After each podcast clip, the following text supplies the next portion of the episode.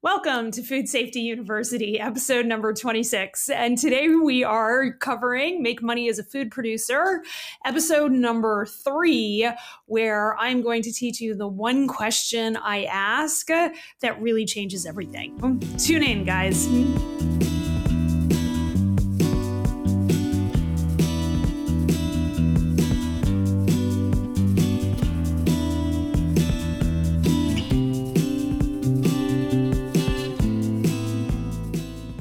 Welcome to the Food Safety University podcast presented by Dr. Michelle Pfannenstiel of Dirigo Food Safety. Tune in to learn food safety in plain English. We will break down the ins and outs of the food code, HACCP plans, you name it. We make food safety simple, easy, and even fun. Hello, hello, hello, my friends. Dr. P in the house here, and I am so excited for this episode of the podcast. We are coming to you live on the Dirigo Food Safety page on Facebook, uh, where I record the podcast most Thursdays in the morning Eastern time. Uh, I do, you know, sometimes I can get a set time to do this, but not all the time. And today is one of those days where I'm recording it a little bit earlier than I normally do. So today is super exciting. We're doing a lot of really great things here at Dirigo as uh, the business grows. So we've had some pretty tremendous growth this year. I'm very excited about it because we're reaching more people across the globe uh, to help them get their HACCP plans written, pass their audits, grow their business, be more profitable. Because, as we are fond of saying, a, a, sustainable business, okay, is a profitable one. It's really hard to be profitable when, uh, or it's really hard to be sustainable if you're not profitable. All businesses live and die on their cash flow. And if you don't know that, uh, you do now. and so I want you, um, I'm going to put a link in uh, the uh, comments section because um, this is um, this is our link for Food Safety University. And I tell you what, if you are not in Food Safety University right now, taking your HACCP training, getting what you need um, to pass your audit, you are absolutely missing out. I probably had four calls yesterday and half a dozen emails with people who are wondering how they are going to pass their audit, how they are um, going to actually meet what their customers require because customers are requiring these audits. I am not just making this up. and I am doing this because I love you guys. Like, it's super important to me that local food is sustainable through profitability, and profitability comes through getting those food safety plans written and passing those audits. I give you all of this information for like free here on the podcast because it is this important to me.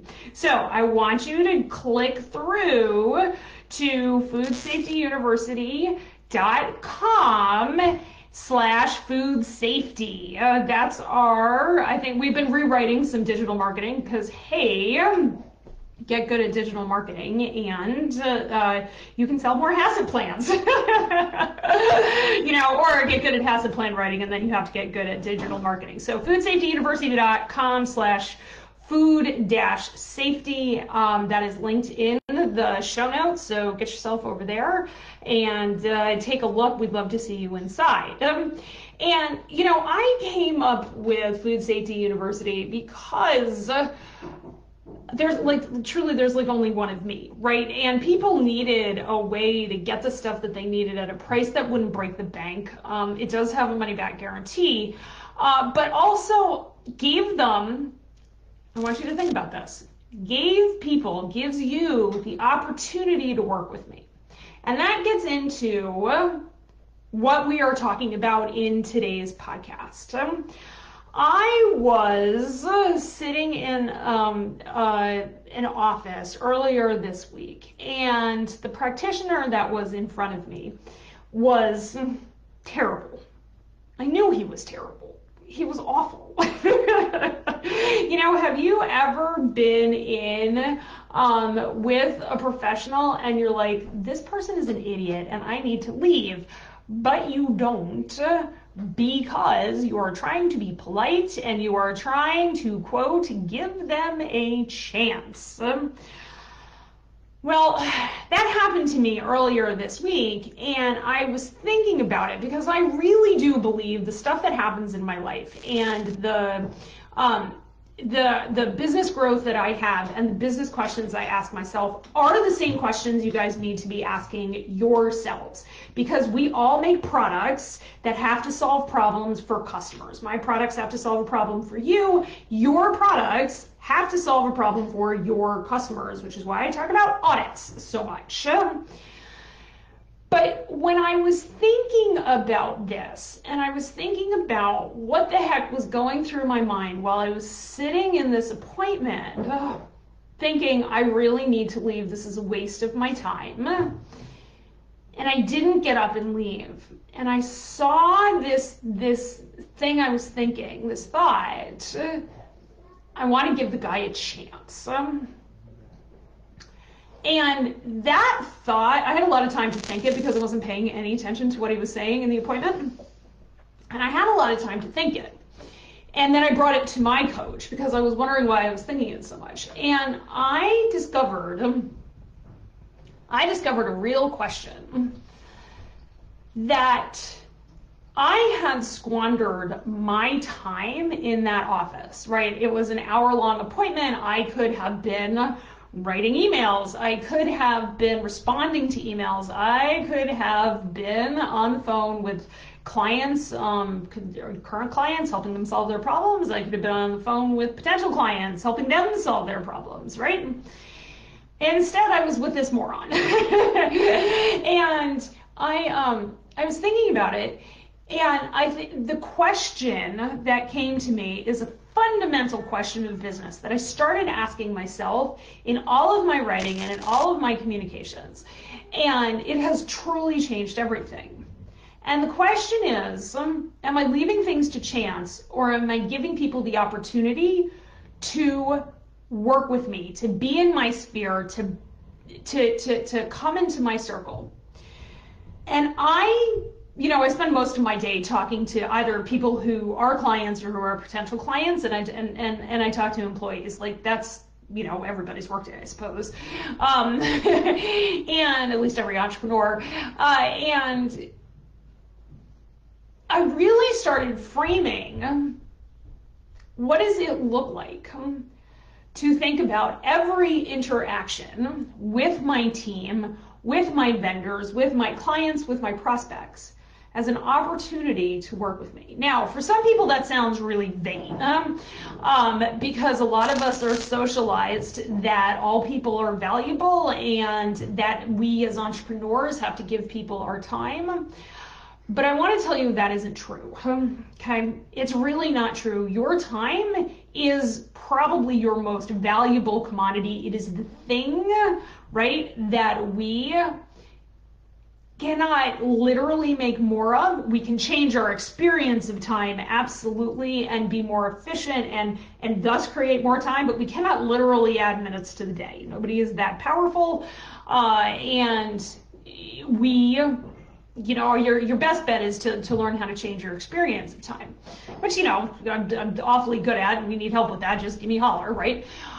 And so, but I was thinking about the difference between chance and opportunity, and I was wondering how often, and then I tested this with a client. I was wondering how often we give our employees another chance. Oh, we got to give them another chance because there is, um, because you can't get another employee, because you can't get a plant manager or QA manager, or you're going to give a, a, a supplier another chance to do it right. You're going to give people chances. Well, here's the thing chances are chancy. And when you ask the question, am I giving somebody a chance um, or am I giving them an opportunity? I want you to ask that question and I want you to tell me which one is more empowering. Because here's the deal I, impl- I implemented this um, and it was like a revelation. Okay, I was on the phone with somebody yesterday and they needed um, they needed a plan for importing product and they had zero food safety plans, none. Not in primary production, not in their um, their value added production, um, and no food safety plans for importing. It was, it was to write an imports plan. Um, and I quoted them the price, and I quoted them the price to get all of this done by next week, and uh, the price was 10 grand. Mm, I'm not ashamed of my pricing. The you know the value that somebody gets for getting me to uh, do this work um, in that time frame is well more than thousand dollars. But that's what you know that's what the price is, and I wasn't going to exploit that you know, she had stuff going on a, um, she had stuff going on a, uh, uh, uh, like a ship and, and needed, needed all of this. But she still said no, because truly, it's never the price. Okay, now she said no because I didn't sell her really well, because she wasn't ready to buy for whatever reason. Okay, and she did not want to take the chance on me. But what's amazing is, is when you start thinking about chance versus opportunity, you will order your time significantly better. You will order your time in a way where you value your time because working with you, no matter what you do in your business, whether you're a QA lead or whether you're the team lead or the packager or the COO or the COO, the COO or the CEO, working with you is an opportunity. What if today, and maybe just for today, just try this on. What if just for today you were to ask the question, what would it be, what would the experience be like for this person in front of me, this teammate, this boss, or whatever, to have the opportunity to spend time with me? because the fundamental mindset shift that you need to make to make money as a food producer is that you are valuable. Okay? You are valuable. Whether you are an employee on a line, you are valuable. Okay? Now you have to demonstrate that value to your employee, uh, to your employer. But if you are coming to your job as if you are valuable, well, then you are always looking for the next best way to serve. Okay? If you apply this as the entrepreneur or as the plant manager, your time is valuable. Okay? How are you going to bring people into your circle? I want you to think about the chief of staff of a hospital. Okay, y'all know I'm a veterinarian, right? I've worked in hospitals. I have been like a medical director in a hospital. If you had a medical director, it's the equivalent of a plant manager, or chief of staff, equivalent of a plant manager, who decided everybody was equally um, available, like like could have equal access to them, uh, and treated everybody as 100% equal, they would get nothing done. Right? We would pick up every spam phone call, but we don't do that. So people naturally know how to do this. You do not give those those spam phone calls a chance to talk to you because you know what's on the other end of it. I, you know, I mean, I get I get calls from 908 907 numbers, which is the first six digits of my phone number, 908 907 numbers all the stinking time. I never pick them up because I'm never going to give them the opportunity to waste my time. Um, all right. And I know it's an opportunity. I'm not going to give them a chance. Nope. Nope, nope, nope. So, but then the question is like when you are in that level of position, plant manager, director, VP, um, are you approaching people as if working with you is the opportunity that it is?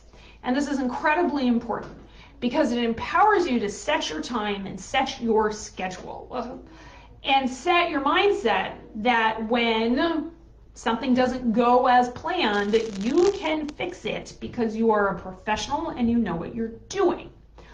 All of that will translate into more money. Why? Because you're gonna make decisions faster.